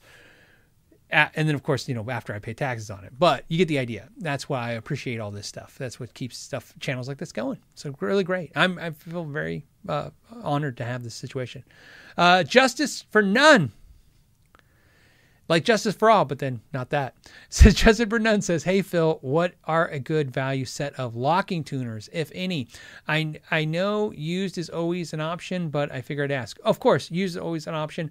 Um, I'm trying to think of locking tuners that are great. Obviously, a lot of people like to buy the ones that are Amazon. Um, what I will tell you that is strange is that I'm not a huge fan of those tuners, but I can't tell you that they're bad. I just don't love them. So if you go to Amazon.com, you can't you can't miss them. The the the knob looks like a corkscrew. It's got like a spinny thing on it. They don't have a brand. I think they're under different brands. People buy them all the time. I had a bunch of patrons just buy them. Same thing. No one's complaining about them. I'm not complaining about them either. They're very okay. Super cheap. Super. Um, but me personally, I buy Hipshot. Uh, now I like Ratio, but they're expensive. So that's an expensive purchase because it's over $100. I like Gotoh. Gotoh you can find decent deals on depending on the tuner, but to me, Hipshots are, you know, uh, I pick up my Hipshots for $69 a set whenever I buy them. I just go online and I always find about, about that. And that's a lot, but it's not a lot, if it makes any sense, for an American made quality tuner, locking tuning key that I really, really like. Like I said, that's so, um, but uh, that being said, I, I did have a company reach out to me, and I'm very happy about this. And they want to know how much I would charge to do some videos for parts. And I won't talk about the company because I don't want to spoil it yet. But my proposal to them was to give me a uh, like a thousand dollar gift card to their company and then I can use it as I go to buy the parts and make videos. And I said that way we'll just keep it easy, right? I don't I don't want to I just want to make it to where I can make content. So um, I don't know if they'll go for it, but they'd be dumb if they didn't because they'll probably end up getting about six videos or seven videos out of it. And you guys will see it's an inexpensive parts company, and that way I can make videos of. I really want to do more inexpensive parts in the in the in the videos. Um, you guys seem to ask about them all the time. But uh, you know, a lot of times with the parts, I buy the parts, and I like to buy the more quality parts. It's just something I'm more in line with. But it's because I trust them. If I would love to experiment with using cheaper parts. I think it'd be fun. And I can tell you guys whether or not it had a great experience or not. okay. Um, let's see. We tune to C. 2C says, Hey Phil, truss rod maxed out, but neck has still too much relief. Can I add uh, washers under the nut to get more compression? Okay. So, all right. Um, so this we've had the opposite problem before. This one's the worst problem to have, by the way. So what he's saying is the issue is this: he's tightened the truss rod as much as it can go, and he still has relief in the neck. In other words, the action's too high. It's just too far. So he needs the neck straightened out. Um, the only thing I want to say, and this is going to be lame, but it's I'd be remiss if I didn't mention this, is that you have to 100% be sure that you do not have a biflex biflex truss rod or what's called a dual action truss rod because you could be tightened the truss rod is starting to go and it's doing the opposite of what you're saying. It's not pulling back on the neck it's pushing forward. And pushing forward and pulling back are not accurate statements but I, I want you to have the visual right? So as you're tightening the truss rod you're going straight and then eventually you get a back bow and if you loosen the truss rod you go loose right? That makes sense. But on a dual action truss rod it goes the other way. You tighten tighten tighten. Okay there you go. You loosen loosen loosen. Then when it's about straight about it's loose. And then as you tighten the other way now you're forcing the neck to go this way so it is very possible that you have tightened the truss rod to do the thing that you're hating it's doing. So please go the other way until it gets loose and then continue to turn it and see if that happens. Uh, and, and that I, am hoping that works for you, buddy. If that doesn't, um, yeah, your, your next step's going to suck, which is you got to literally loosen the truss rod. Okay. Well, maybe keep it as tight as possible. Either way, you got to put it. I put it on a clamp, and then you clamp it. It's you know what I mean. It's just nothing. I don't think I could. You're going to want to do. Try that. We'll hope that works. If not, we'll follow up. Um, what else? Best plans. Best plans. Best plan says I'm walking from Maryland to Arizona to kidnap your sparkle blue Tele. Uh, should there should be there by 2028. I'm uh, eh, so I'm giving you a heads up. Awesome, awesome. That one's not even in this video today. The sparkle Tele. so yeah, uh, you must really like it because it's not in this video. uh, that's my GNL. Uh, Chris Puckett says, "Can you compare traditional high gain pickups to Fishman's, like EVH Wolfgang's DiMarzio distortions compared to Fishman's Fluence and Moderns?" Yeah, that'd be a cool idea for a video.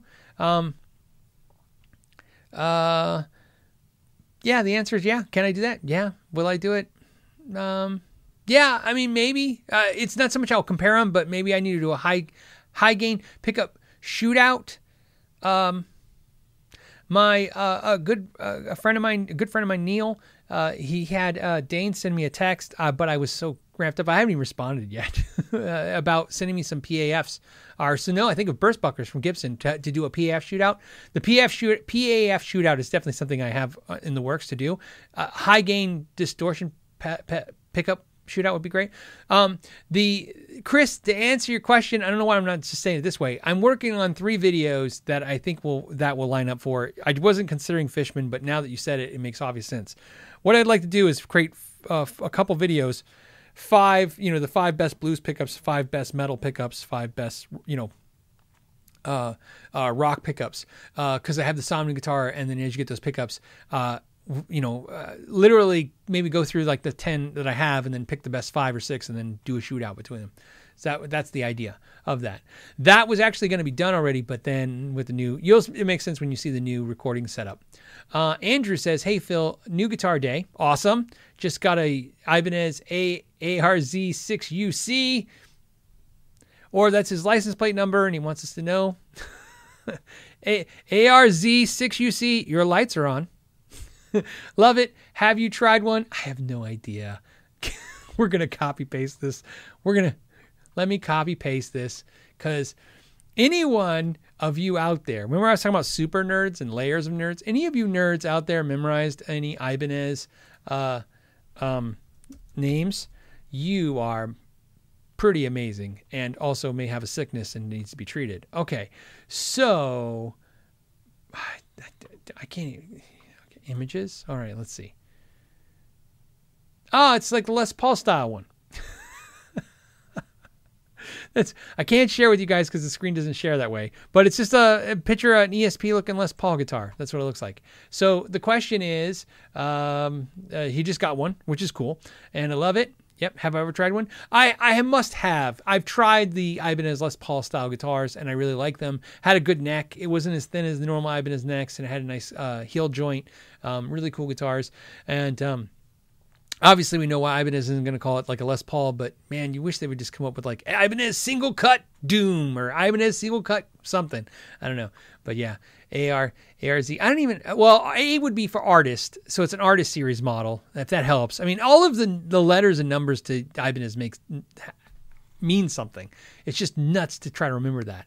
So um, I know A is for artist. So I should have known when it said uh, A, it was an artist, which means it was going to be either hollow body, a Les Paul style, or the PRS style, you know, all those style guitars. Um, there you go. But yeah, it's a cool guitar if that helps. And it, eh, eh, like I said, I don't know if I played the exact one, but I played the versions that look like that and play like that from Ibanez, and I've never, never had any negative thoughts. Uh, TM Bridge says, can you use three by three coin cell batteries uh, to place in, in place of a nine volt battery? Would like to use a I don't know what this is. Redeemer buffer in in my Strandberg, but do not have the room for nine volt. Um, you know, I don't know. I've never tried anything like that. What he's talking about is he's talking about these these coin batteries. Um, the, whoops, these batteries. Whoops, right here, uh, that we now use like crazy now for everything. Um, so like putting three of those will make nine. I don't know, man. That's a that's a question I just don't know. Um, but what I what I can tell you, I don't know where you live in the country, but uh, I have done weird stuff like that with guitars. Uh, weird battery situations. And every time I went to Batteries Plus, there's a place called Batteries Plus where I live. I think it's a chain. And I walked in there and said, I need nine. Well, actually, I needed 18 volts. I need 18 volts and I needed to fit in like a small cavity. And they sold me a thing that let me stick two like I don't know what it was, two smaller little. I don't know what, what these batteries were. What they sold me, they look like uh, double A's, but they were fatter and shorter, right? And they two of them in the thing, and it made uh, like 20 volts, and it worked. It was perfect, and uh, and uh, the guy was super helpful. It was like batteries plus like the Ace hardware of batteries. so so where I'm pretty useless to give you advice on this, at least I could point you down the right road. I would imagine if you don't have them where you live, you could Google them and find them and message them and tell them what you want to do and they'll tell you the math. And, they might have do they have weird batteries that you I've never seen before? And I just remember doing that for a customer because literally he, we needed an 18 volt system and it was in an Ibanez Saber style guitar. There was just no room to put that guitar. We couldn't even router. There was nothing for me to router into. So or route into whatever uh, and so that's how I did it so thank you to the batteries plus guys but that's what I did if that helps all right on that note we're going to call it. That was a lot. Let me do. I know I say I always say this every week. Hey, we're to call it. Let's one more question. Um, but I need to do a non super chat question because uh, Amanda Combs, Combs. See phonetically, man, Combs. I, I don't even know why I think Combs. It's not like I know what a comb is. Anyways, Amanda Combs says camera batteries. That's what they. Yeah, right. See. Yeah. Nah. Uh, and Tony, uh, Tony says Batteries Plus is fantastic. Yeah, like I said, it, it, like I, I, dude, I my experience, I've been in there two or three times uh, in the last few years. Every experience is the same one. You, it's just like when you walk into Ace Hardware. Our, our, our true value. You walk in, there's always some dude, and you just tell him what you want, and he's like, "Come with me." they always say like that come with me. And then and then you go where they go and they go, this is what you need. And then they tell you a bunch of stuff you don't really know or understand or care about because they've told you the important part, which is this is what you need. And then you walk to the counter and buy it and it's what you needed. That that's a that is a dying thing in the world. right? But uh but it is uh it is awesome that we still have it. Um all right. Uh Oh, and then William said, Did I miss the Vega Trem giveaway? No, because I was going to forget it, because that's how I was going to get a free Vega Trem for myself. No. All right, let's do a Vega Trem giveaway. All right. Uh, here's what we're going to do. This is going to be fun. Um, hold on a second. Let me think. Let me think. I don't even I don't even think I know the answer. I want to ask a question, but I don't think I know the answer. I'm going to ask a question. I don't even know the answer you guys know the answer, I'll, I'll know if it sounds right. What was the first guitar I ever put a Vega Trem in on my channel? Does anyone remember? So let me know in the comments. The only thing I do know it was it was not the Glarry guitar I just did. Because I didn't do it in that one. It wasn't the Atlantis guitar. It wasn't the Great Guitar Build Off. Um, so what was the first guitar I ever put a Vega Trem bridge in? Because I've put two Vega Trems on on my channel. I've put um, uh, one on the Great Guitar Build Off. That was the second one. What was the first one I ever did?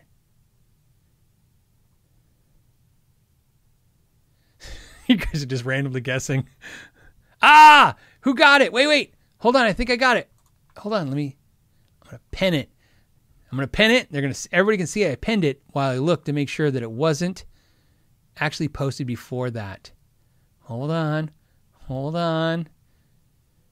Yeah, you got it, buddy. He got the answer. Ready? Let me go to the top. You guys can see this cool thing, hopefully, now that I got things pinned. Uh, pinned. It was James. James, vintage V100. Yes, it was the Tagima vintage guitar. The first time I ever put a Vega Trem in a guitar was in Marty Schwartz's vintage uh, Tagima guitar. No, so is that the vintage V? I don't think you're right. Right? Said vintage V100, but is that the Tagima? I think it is. Hold on. Let me make sure. Ah, hold on. I'm looking it up.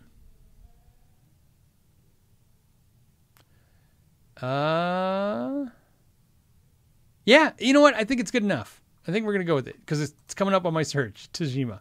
Let's see. Hold on before I upset the internet with anything I do wrong. Because that's the great thing about the internet. You can't do anything right, but you can do a lot of things wrong. Let's see. Um, yeah, I'm going to say James got it. That seems like the right answer. James, you just won a Vega Trem. There you go. Please uh, message me or email me at Ask Know Your Gear. Put it that you're James, and uh, and we'll do that. And uh, and uh, there you go. We gave away three Vega Trems. Look at that. Ta-da! Thank you guys. I want to thank the guys at Vega Trem for sending those out. Uh, when they sent that to me, they were like, they were kind of funny. They were like, they're like, they they were really excited. So you guys know, I've never, I don't think I've ever seen a company, and I've seen a couple companies be really cool. I've never seen a company be so excited to be in a video. Um, uh, I did what I think any channel would do. I, when I made the Atlantis guitar, I sent them a link to the video after I'd put it out, saying, "Hey, just so you know, I put one of your bridges in one of my guitars," and they man they just posted it everywhere and they were so excited. And then when the guitar sold for crazy money because it's 4600 bucks i mean not even the first time where it was fake the the 4600 dollars they were so excited to they said to be a part of not only a guitar that raised that much money for charity but obviously to be in a guitar that that valued that high.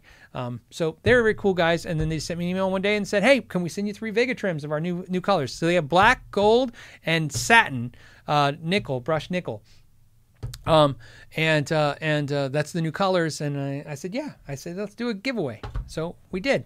There you go. Three winners. All right. Uh, uh so, like I said, uh, Justin, you don't have to contact me. I already have your address. But uh, the other uh, two, please, Leonardo and James, please contact me so I have your information so I can get these out to you. Thank you guys who are super chatted, who obviously are paying for the shipping of this.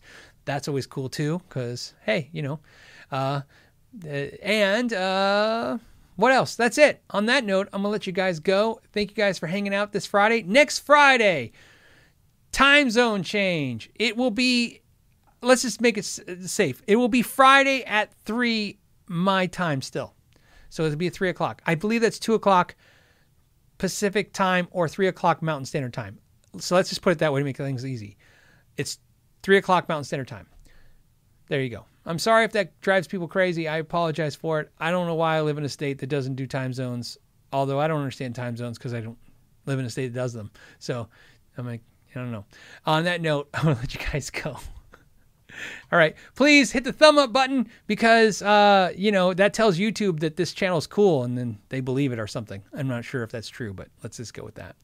And then for the rest of you guys, you have a fantastic weekend. I will see you guys next Friday. And uh, as always, thank you for your time and know your gear.